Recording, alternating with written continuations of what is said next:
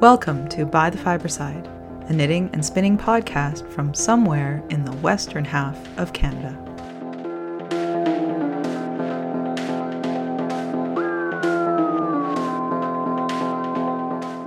Episode 72 A Different Cold.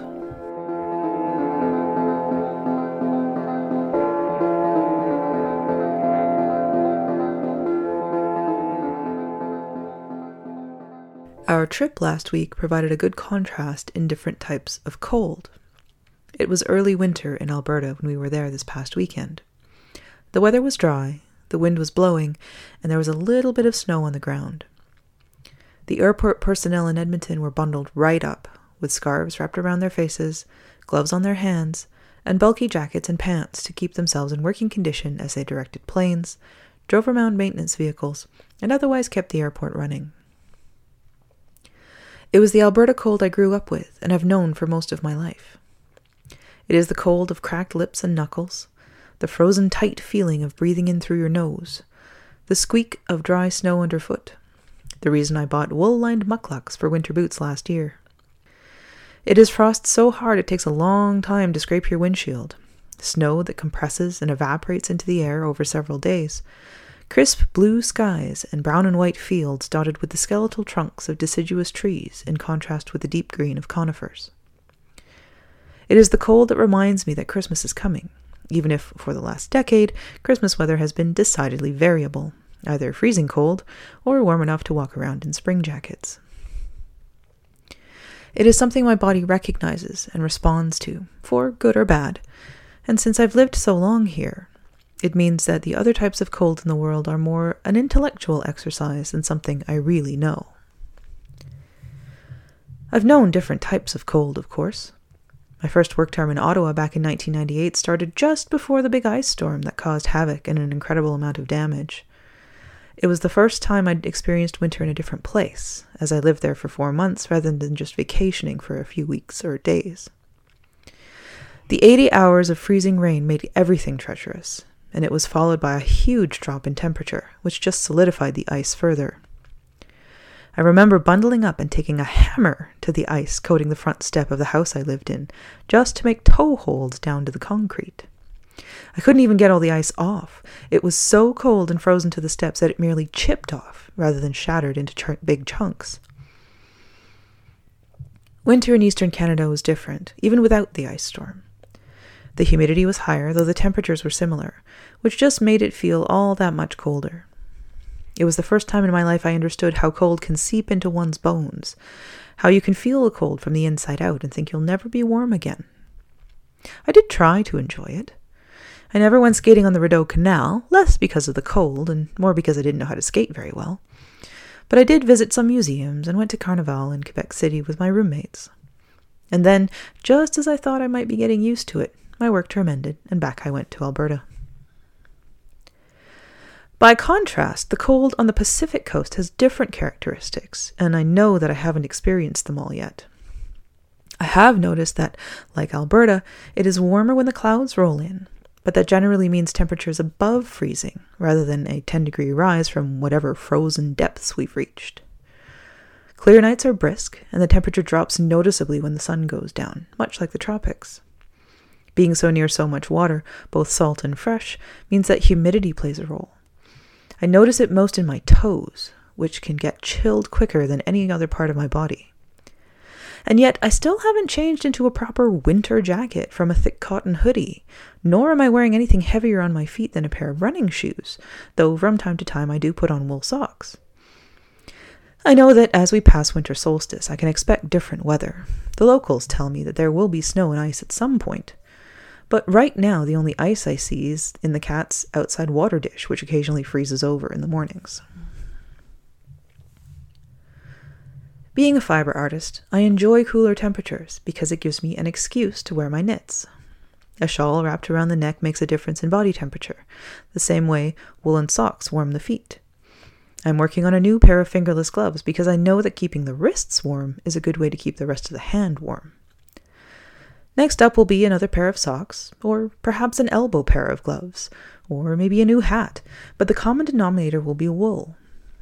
Wool is so versatile in the cold, stays warm when wet, not a small consideration when the precipitation I can expect will be more rain than snow. And there are so many lovely blends and dyed yarns available to make interesting and warm knitwear, to say nothing of what I can spin myself. Just a temperature reading doesn't tell you how the weather feels. Minus 10 Celsius here will be quite a bit different from minus 10 in Alberta, or minus 10 in Ottawa, or in England, Denmark, and other places around the world. Context is important, and context for this place is what I'm developing right now. Wherever I end up in the world, whenever I end up there, I know there will be one constant. When it gets cold, it's time to break out the knits. Thanks for listening. This is By the Fiber Side.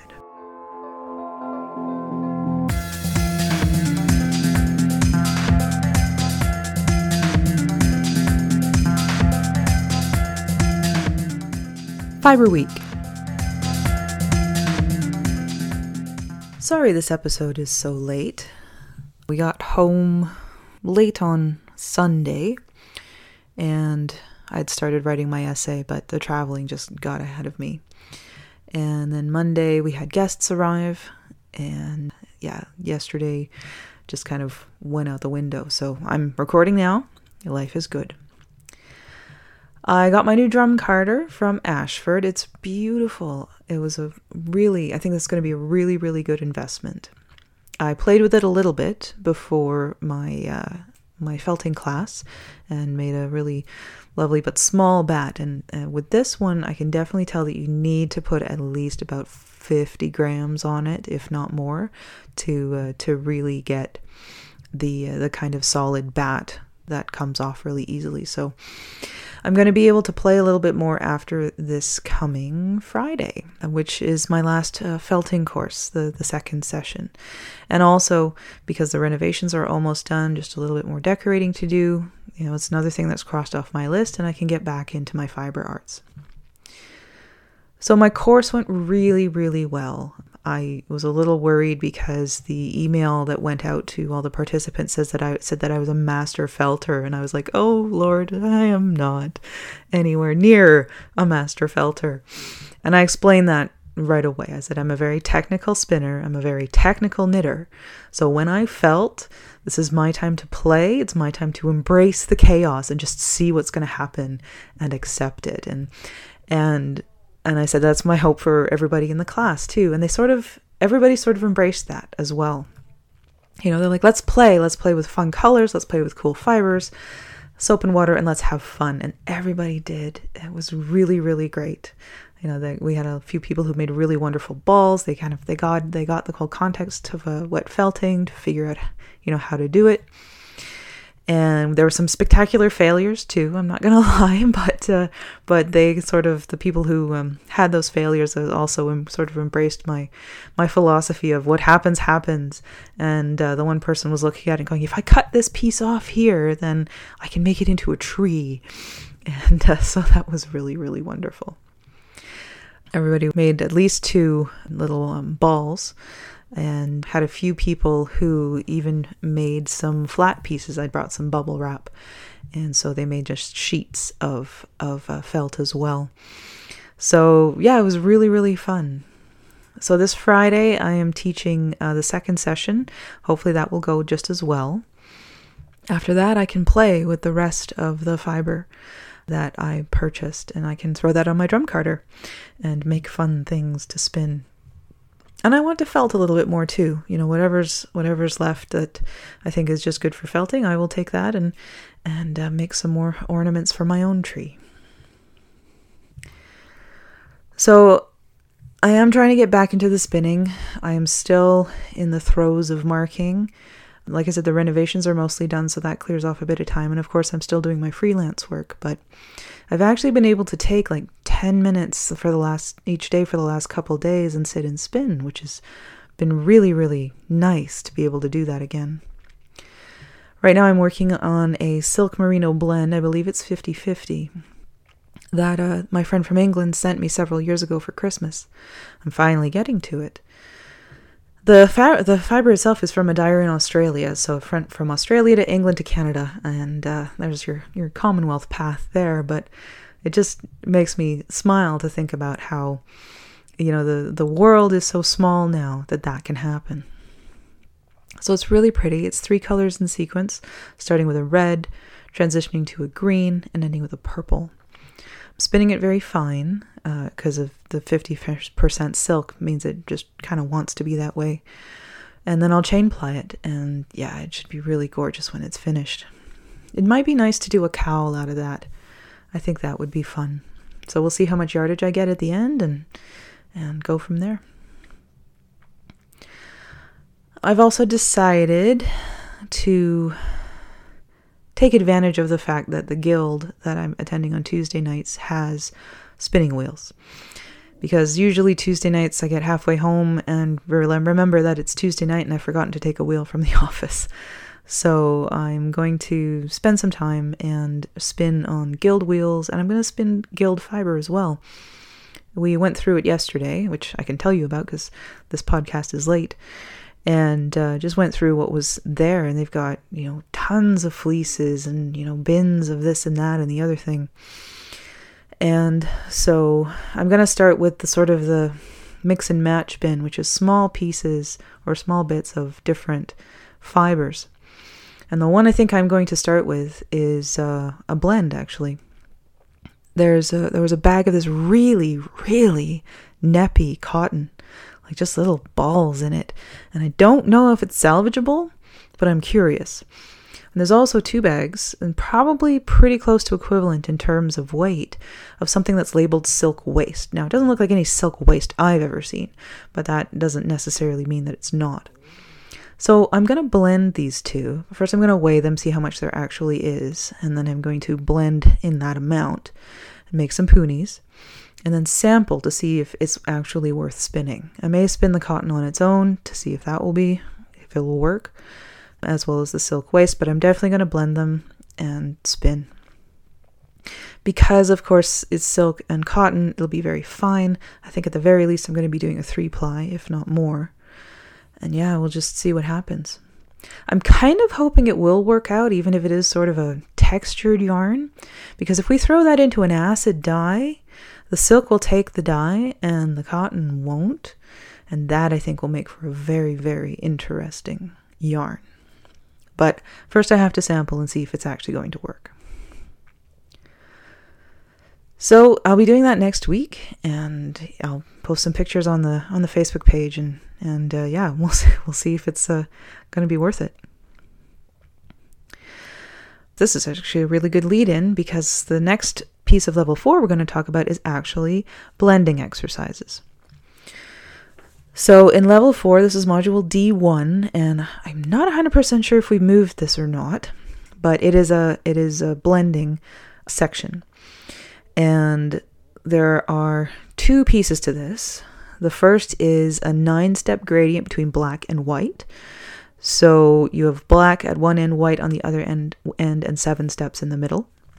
And then you have two skeins done on a hackle one a homogeneous blend and one a multicolored blend. So let's talk about this. The, the whole point of this exercise is to blend and to blend appropriately. And there are 11 skeins in this particular module, and 10 of them have to be blend uh. Now, two of them are easy. You take straight black and you take straight white and you spin those. So now we're down to nine. No, eight. Eight skeins where you actually have to blend. So, what is the trick here? The trick is your number of passes and how you stack. If you want a, a non homogeneous blend, that's easy. Do one pass, maybe two, and then you have your your piecey sort of multicolored fiber. But if you want a homogeneous blend, it's going to take time. And the thing to remember too is that the more times you card, depending on the, the your type of cards and the strength of the fiber, the more likely you are to damage it. So I lost a couple marks because my number seven and number eight grays, which were, let me just go over here. My seven and eight are 25% black and 75% white, and 12.5% black and 87.5% white, or not as well blended as the others. Now, can you think of why? We're reaching the point in the gradient where white is significantly higher than black. And if you actually look at these skeins, even your 12.5% black is hugely dark compared to your 12.5% white on the other end. The gap between that 12.5% black and the 0% black is big. It's a bit like adding red to yellow. If you want orange, you're not going to go 50% red and 50% yellow. You're probably only going to do about, you know, maybe 25 and see what happens because red is so much more visible in the blend. And that the same goes for black. So those last two, I, I did them all the same, same number of passes and, and everything. But those last two, I should have blended once more because they are still a little piecey. And that's because the black is so much stronger a color than the white.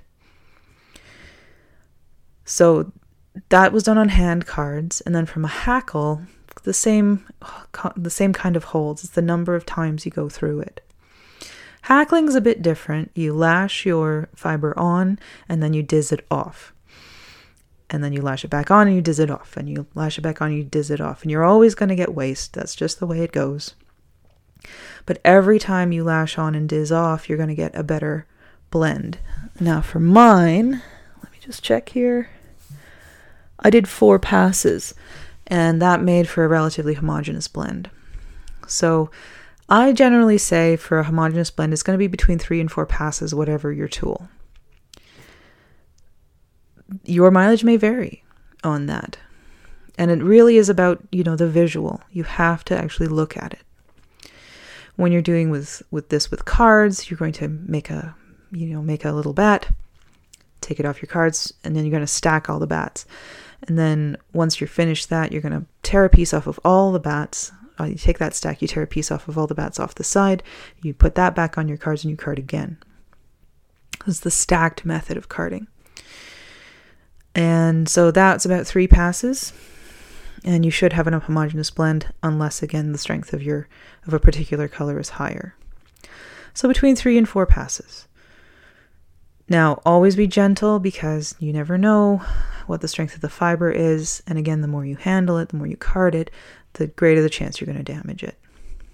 But it's a useful exercise to know how to blend something homogeneously and also to blend something for multicolors, which is something I'm going to be playing with with the drum carder. So that is uh, the exercise for level four. Next up would be module D2, and that was dyeing. And I think I still will talk about this because it is fun. Um, but again, dyeing has been removed from the Master Spinner program, but I do want to talk about it because it's acid dyeing. And acid dyeing is probably the easiest way for fiber artists to get into dyeing protein fibers. So we'll talk about that next time. And until then, oh, maybe I'll get a little bit more spinning done. Wouldn't that be nice?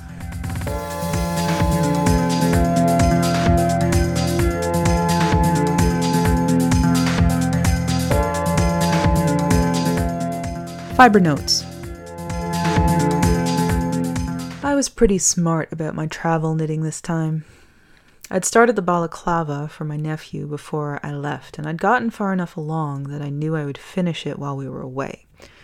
So instead of just taking that, I did take one other project, but it was also a project that I was half finished. So let's talk the balaclava first. Really, really good pattern. I wasn't 100% sure about the gauge.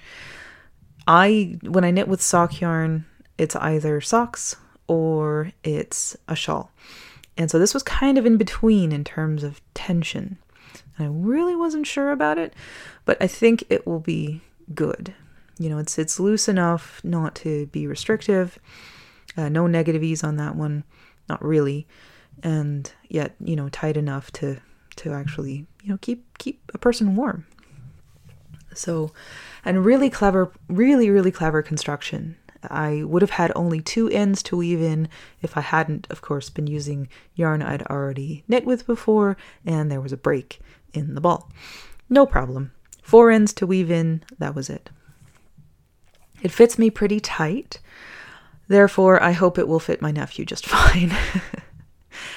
He'd, uh, he'd sent me the measurement of his head, which was the largest size possible for this pattern. And when I was getting ready to start, I thought about this and then I went and measured Randy's head, and his was less than that. So, not sure what happened there. I went down a couple of sizes, so like I said, I think it will still fit him. And uh and yeah, it'll be fine. But the pooling, you know, I I I have fun with variegated yarns. This this one, it's the colors, you know, the orange and the white and the blue, very sports team. I sometimes like uh, not necessarily a little more subtlety in my variegation, maybe just not orange and blue. This is, after all, the fourth time I've knit with this yarn, so I might just be getting tired of it. But uh, but it pooled so interestingly, and I'll uh, I'll definitely get a picture of that. But yeah, it's it's pretty. I like it, and I hope he likes it too because it's the last time I'm going to knit with this yarn. Sorry. so I finished that, and then the other project I'd br- brought along was the fingerless mittens that I'm knitting. Now I'd finished the first one before we left, and it kind of it kind of been sitting there while I worked on the balaclava. And so I started the second mitten on Saturday, and by the time we landed again uh, in on the Pacific coast, I was pretty much halfway up the thumb gusset which is a lot of knitting. And my hands are paying the price for that a little bit. So I've been uh, not knitting nearly so much, but uh, but I'll get back to it. It won't take me long to finish once I'm done the thumb gusset because it reduces the number of stitches and it just goes from there. They are really really nice and and they fit well. It was a it was a good idea to go up uh, half a millimeter in terms of needle size. So definitely we'll be done that before the next episode. And then I'm not sure, you know. I I've really kind of enjoyed finishing items. I'm not used to it, to be honest. I uh, I tend to knit a lot of large things, so finishing is not something that happens on a regular basis for me. And I've kind of realized how nice it is to finish something. So I think I really need to slot more smaller projects into my life uh, instead of the big shawls and blankets and things that are currently on my needles. So, I may discover at some point in the next couple of years exactly how many pairs of fingerless gloves is too many. But we'll we'll see what happens there. Could be a hat, you know, I've got a nice skein of worsted weight yarn that I bought with a hat in mind, or, and this is not small, uh, the double knit that I'd been talking about for my birthday, the double knit scarf. Again, not small. That's two skeins of fingering weight yarn, but yeah, we'll see. In the middle of the of all this, though, I haven't made much progress on the wedding shawl, although that is also close to being finished. We've decided to move the wedding out of the summer and into October, partly because that's off season and less expensive, and partly because uh, August I would overheat wearing a shawl, guaranteed. Whereas in October, I'm less likely to, you know, just completely not need to wear a shawl at all. If I'm actually knitting this thing, I want to wear it. So we're looking at October now, just trying to trying to figure out what we're going to do. I know we have to get on that pretty soon. And and come January, once we're through Christmas and maybe over Christmas I'll do some more planning, but right now that's just that's just where I'm at. So so yeah, made a little bit of progress, finished a thing, almost finished another thing. It feels good.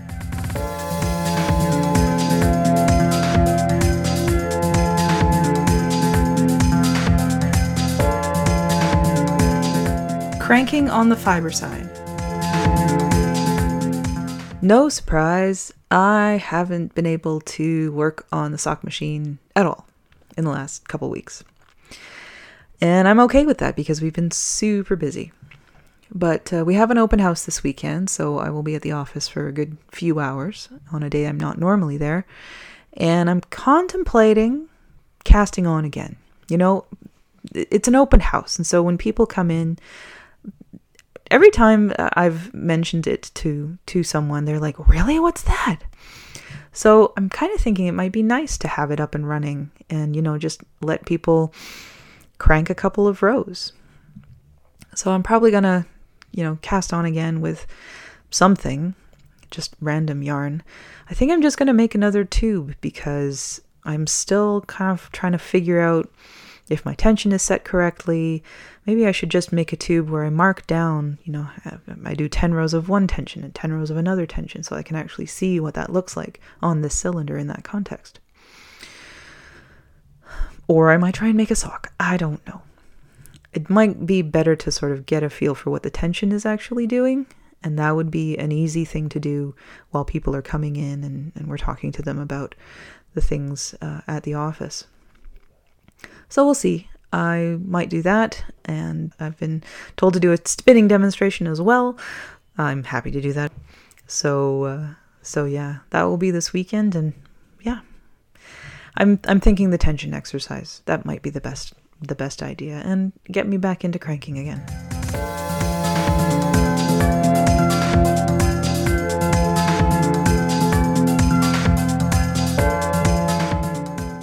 By the wayside. As I said last time, my progress is going to slow down a little bit on the accolade during the winter months. It gets dark so quickly, and I really do need the natural light to sort of figure out the colors and all of that. But that said, I did get a little bit more done on the straight stitch, and it's starting to come together, you know, as a as a whole. As much as I detest backstitching and all of that kind of thing. It really, really does make a difference to a cross stitched piece. It just finalizes the picture and makes it look beautiful. So I am holding on to that and I will do a bit more straight stitch when I have some time on the weekends. And yeah, just keep going.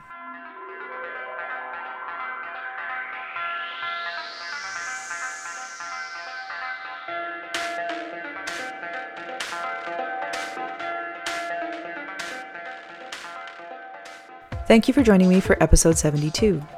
By the Fiberside is a bi weekly podcast, and I look forward to bringing you episode 73 on December 15th, 2019. Show notes for this episode can be found at www.bythefiberside.com. Join the discussion on Facebook or Ravelry. If you need to get in touch with me directly, you can email me at bythefiberside, that's F I B R E, at gmail.com. Thanks again for listening. This is By the Fiberside.